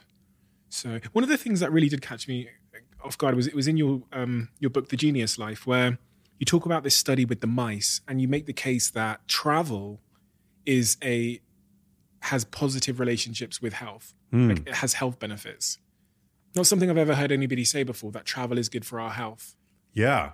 Wow. I'm glad you brought that up. Um, because this, this that also kind of parlays into another concept that I've been lately thinking about um, a lot for the first time. Well, first of all, so the study that I talk about in the second book, The Genius Life, is the fact that they, you know, the, just how important novel experiences are for the brain. They will take mice and keep them confined to, you know, like a, a very a limited area, and they see that they they suffer. They suffer in terms of their bodies and their brains, and then they let that mouse, or they let um, you know intervention mice go and explore what they call enriched environments, and they see something like fourfold, um, you know, like they they see like a, an upregulation in various indicators of neurogenesis, which is really important. It's like the creation of new brain cells. So all that is to say, like you know, it's important to do novel things. And as I say this, you know, this is something that I struggle with in my in my in my own life because I am a creature of habit. And I would routinely get the sense, this gnawing sense that I'm living Groundhog Day over and over and over again, where I I wake up and I do a few things like work related, I work out, but ultimately, like I've got like this routine that I love, and I tend to do that on script every day. But I started to get this feeling like I'm just like waking up, doing a few things, going back to bed, waking up, doing a few things, going back to bed. Like before I know it, like um, my head is just like on my pillow again. and it's it it started to get like really frustrating to me until I discovered that Groundhog Day syndrome is actually a thing. And um, essentially, what it is is, you know, our brains are, and this ties back to the mouse study. Our brains are efficiency machines, right? It's conservation of energy. Our brains and bodies don't want to do any more work than they absolutely have to, right? Because I mean, now we know that food is like ever present, always at arm's reach, but for the longest time that wasn't the case. And our brains are massive energy consumers. Our brains speak for 25% of our basal metabolic rate, despite accounting for only 2 to 3% of our body's mass. So anything that the brain can do to make its functioning more efficient, it'll do. So when you do the same things every single day, what does your brain do? It prunes away excitement, joy, happiness. Hmm. Like the dopamine response is just completely blunted. And that's why, as you get older, people universally, right? It's like a human universal. People report that time just accelerates, right? Like, where did the last decade of my life go? It's not that time accelerated, right? It's just that your life has become so routine. It's interesting you say that because there's also the other stereotype that you get grumpy. Yeah.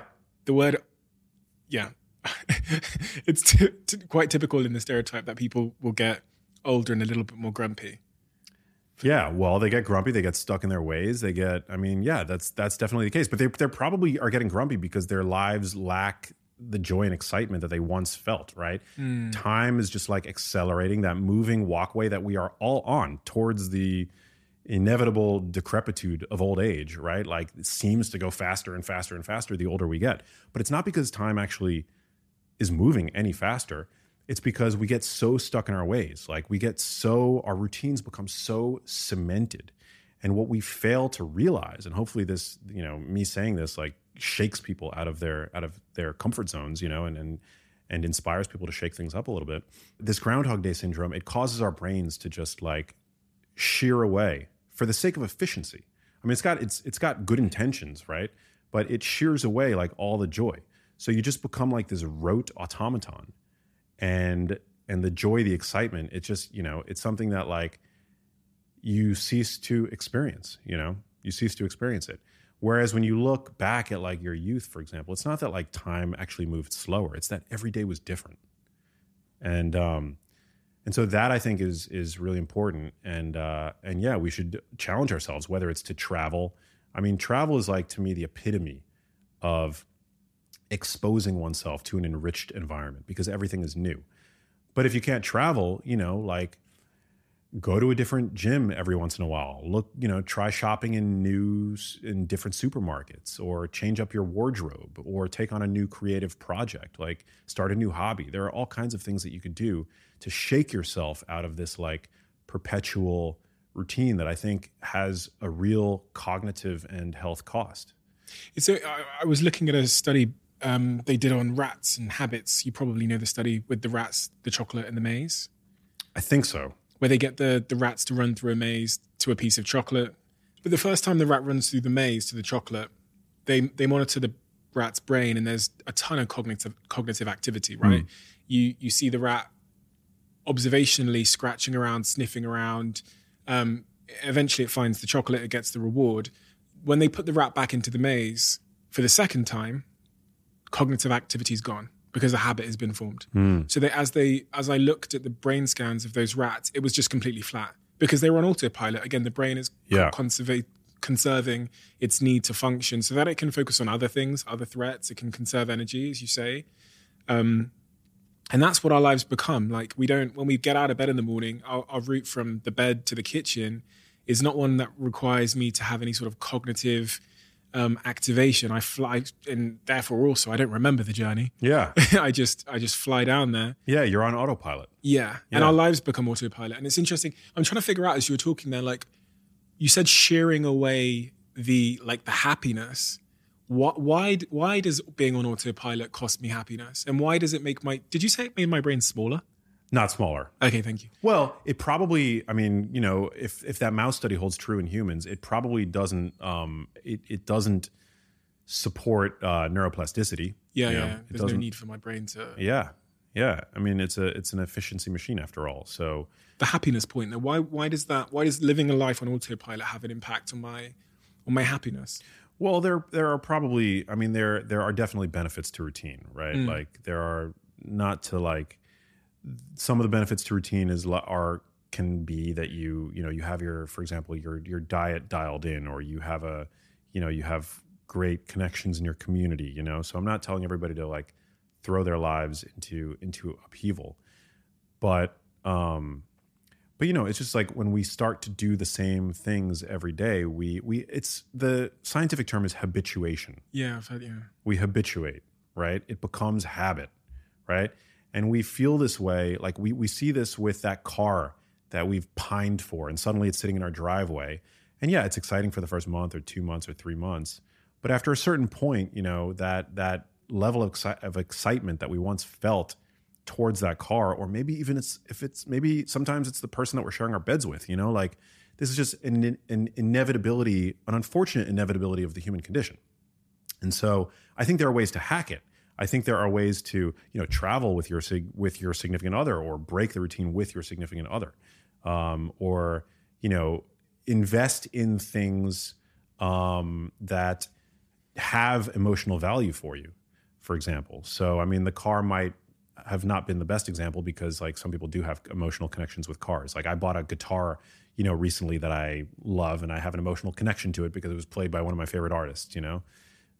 So you're talking about that really? It's the decline of meaning that is associated with habituation. Yeah.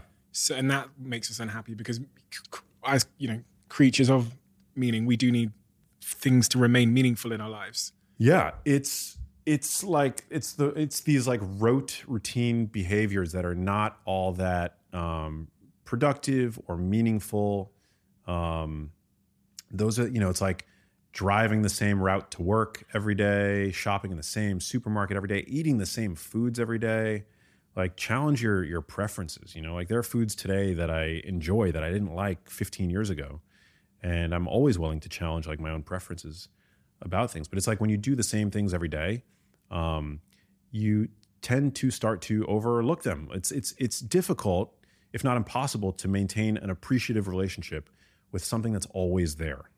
It's funny. It reminded me of a study I um I was reading about w- regarding music and how there's almost an optimal point with a song that we love where it can be repeated over and over again. So, say if we're listening to a hit on the radio, it's repeated. Say we listen to it 50 times. There's a point where we've heard it so many times and it's become habituated that we love it at an optimal level, and then it declines when we we've heard it too much because it loses that sense of meaning. And I just remember reflecting on that, how the record industry um, want to put things in our lives that have a certain level of familiarity, but not too much familiarity, because Yeah. then we'll dislike it. This is why they do remixes, because there's a level of fam- familiarity there, so we like it, but it has that novel nature which we also really value to to make us interested Yeah, which habituation obviously kills. Like habituation and novelness are inversely, you know. yeah. No, it's true. It's um. There's this quote that I love. I'm a huge uh, James Bond fan. We were talking a little bit about like you know before before we started rolling, but like in the latest film, there's this wonderful Jack London quote at the end of the film that they uh, that they use to to kind of um, commemorate Bond, and the quote is something like, "I shall not waste my days trying to prolong them. I shall use my time," and I I love that line so much, and I think it's such a it's such a good um, you know like it's it's so emblematic for I think the life that we all deserve, you know, that we all ought to be living.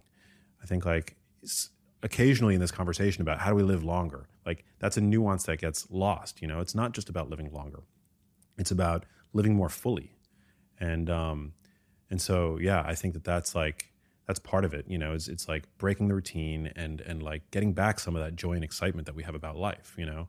Maybe after listening to this, it'll be you know going to the supermarket and loading up on healthful food, you know, blueberries and, and avocado and dark leafy greens and grass fed beef, um, things like that. Or maybe signing up for a new gym membership and sustaining that because of what you now know it does for mental health, exercise. So It's, it's it's it's a balancing act, as you as you kind of alluded to earlier on, between familiarity, community, comforts, and those kinds of things, but keeping your foot one one step outside of your zone of comfort. So you have the like stimulation and the joy and the spontaneity of life at the same time.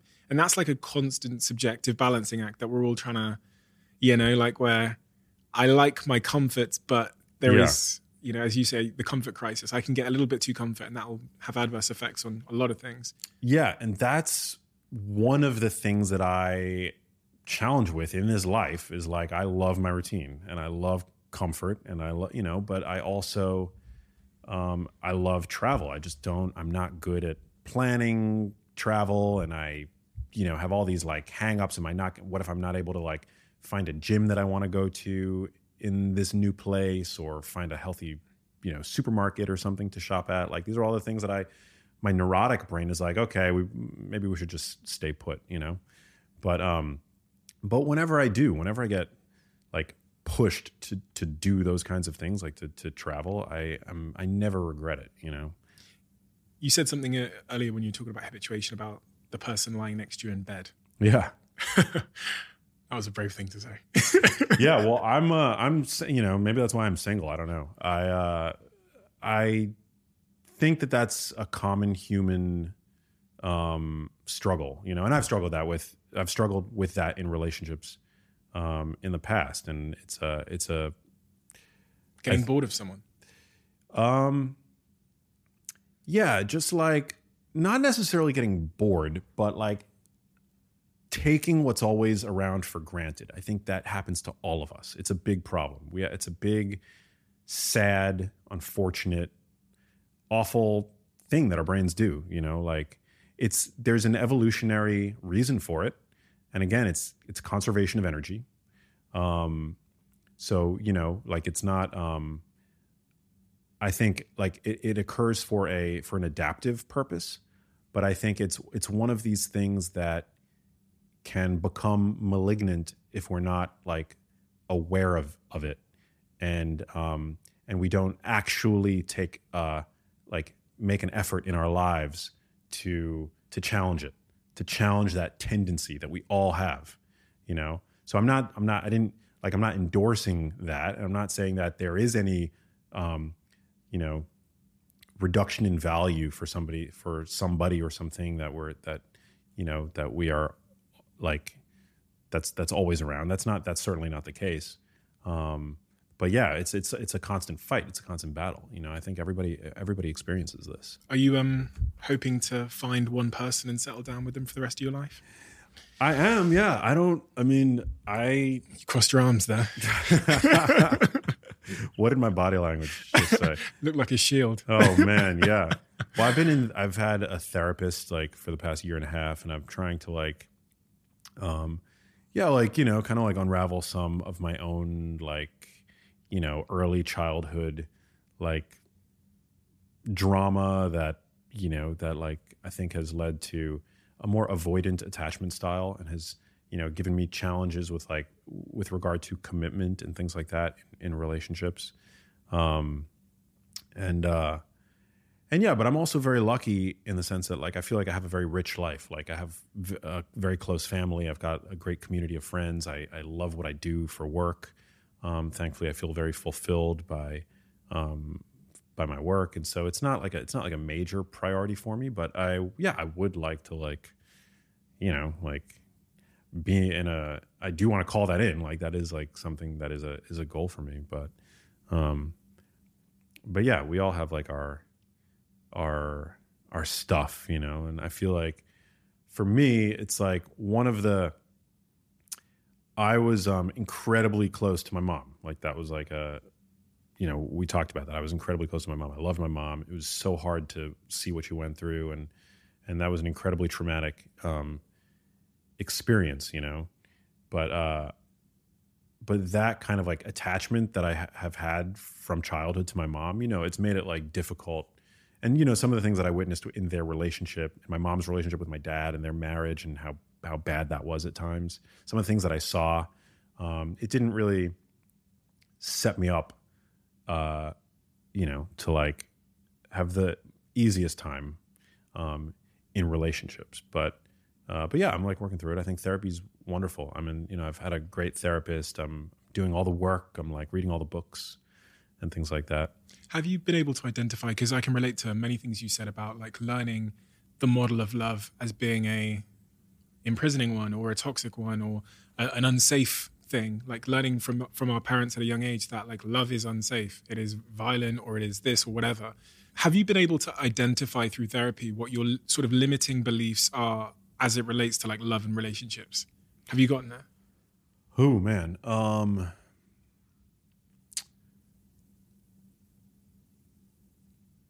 I yeah, I mean that I'm I think the limiting yeah, the limiting beliefs that like, you know,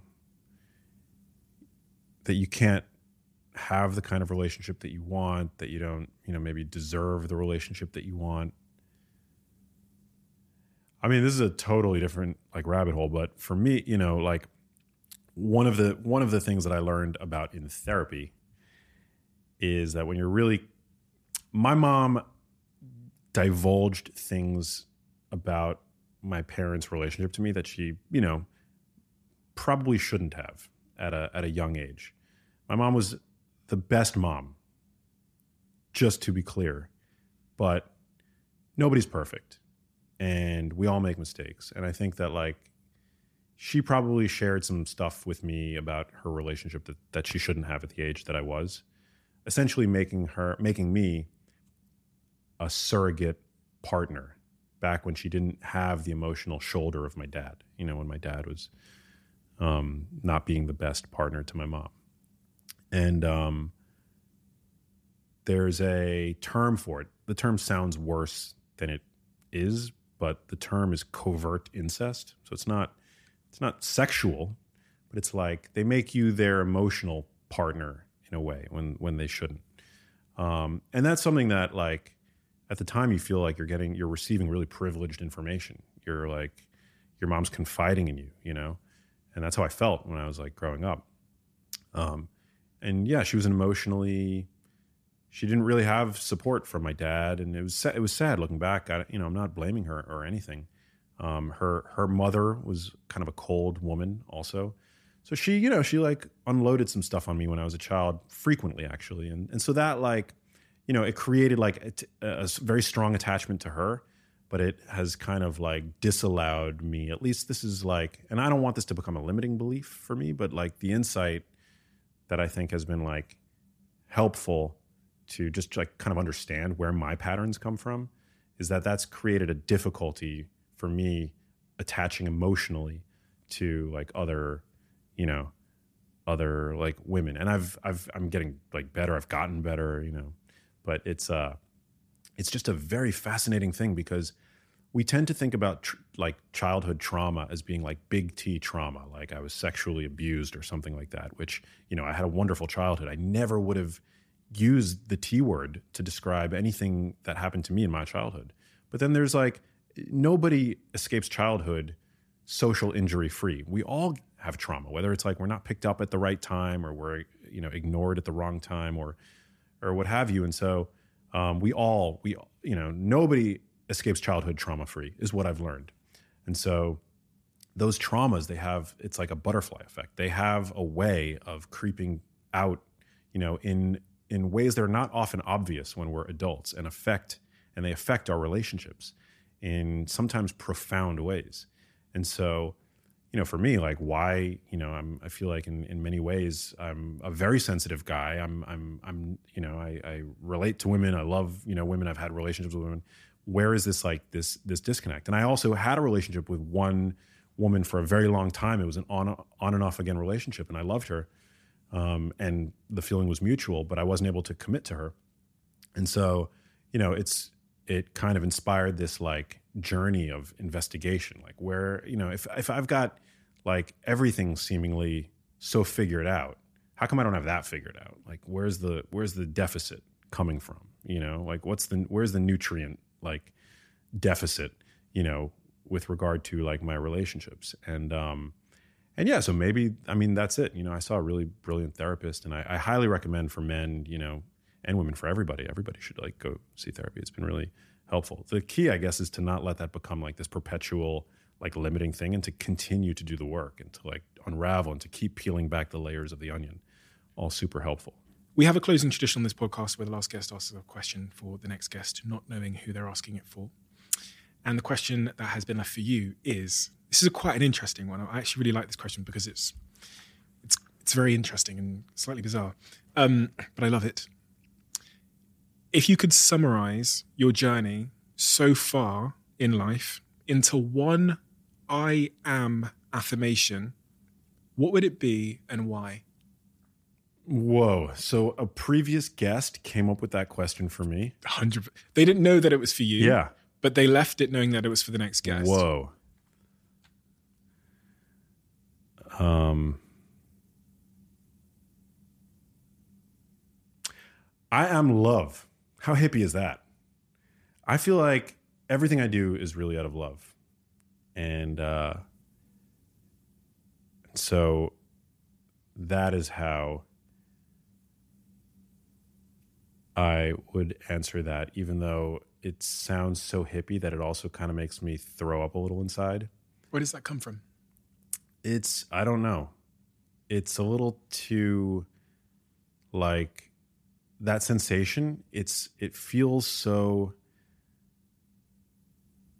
it, it, it feels too self aggrandizing. And I'm not that way, you know, like I'm, uh, I, I feel like I'm, you know, I can be self-deprecating like to a fault, you know, like I I like the fact that like anybody pays attention to my work, you know, it's like it's such a gift to me. I'm so grateful for it, you know. Um but everything I do like out of out of love. Like, you know, I started doing this out of the love that I had for my mom. It continues both for the love that I, I have for her, but also for the love for what I'm doing and for the research and how much I love nutrition science, as well as for how much I love generally people and how much I, I want to see people thrive. And um, and so yeah, it it really has been a, a a powerful compass for me, you know, as I navigate this crazy thing called life. Um, love really has been a you know it's been a it's been a really uh it's been a really um reliable north star you know for me Max, thank you. Thank you so much. You've taught me so much, but um your story is is is incredible. And you know I have absolutely no doubt not only that you know your your mum got to see you on that show but also that she is just fucking insanely proud of you. Insanely proud of you for for everything you've done for all the people you've helped with these New York Times best-selling books.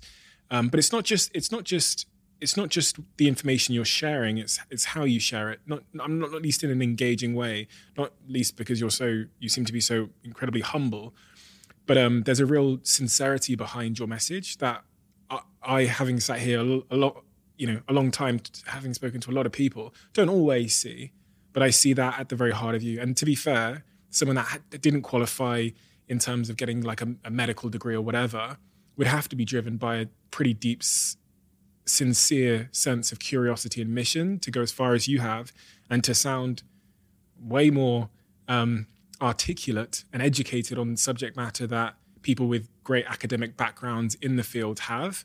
So thank you. And, you know, I, I, I have a real sense that you're just at the start of your journey. wow I really do mean that. I really feel like you're just at the start. oh man And that, that's just a testament of how far you're clearly going to go. So, yeah, thank you for your time. Thank you for being here. And thank you for the generosity of um, everything you've shared. thank you Steven i feel like you're a brother at this point Yeah, it tends to happen when I have conversations with people here. thank you brother Thank you, Max. Quick word from one of our sponsors. I've got a tip for all of you that will make your virtual meeting experiences, I think, 10 times better. As some of you may know by now, Blue Jeans by Verizon offers seamless, high quality video conferencing. But the reason why I use Blue Jeans versus other video conferencing tools is because of immersion. Their tools make you feel more connected to the employees or customers you're trying to engage with. And now they're launching one of their biggest feature enhancements to impact virtual events so far called Blue Jean Studio. I actually used it the other day. I did an, a virtual event using the studio, which I think about 700 of you came to. TV level production quality, all done by one person with very little technical experience on a laptop. So if you've got an event coming up and you're thinking about doing it virtually, check out Blue Jean Studio now. Let me know what you think because I genuinely believe, I know this is an advert and I'm supposed to say this, but I genuinely believe it's the best tool I've seen for doing really immersive, simple but high quality production virtual events. You know, I never really usually pick the chocolate flavored Huels. My favorite are the banana flavor. I love the salted caramel flavor.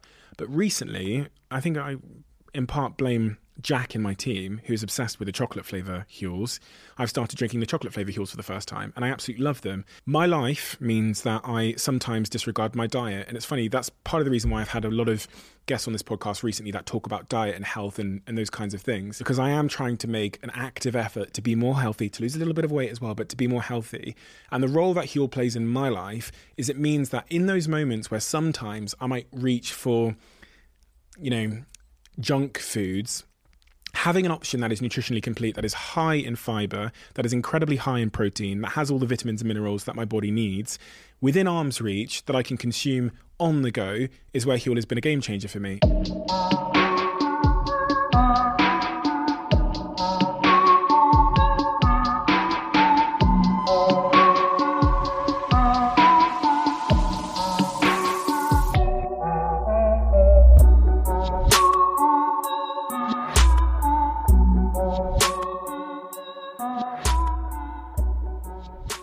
You got to the end of this podcast, whenever someone gets to the end of this podcast, I feel like I owe them a, greater debt of gratitude because that means you listened to the whole thing.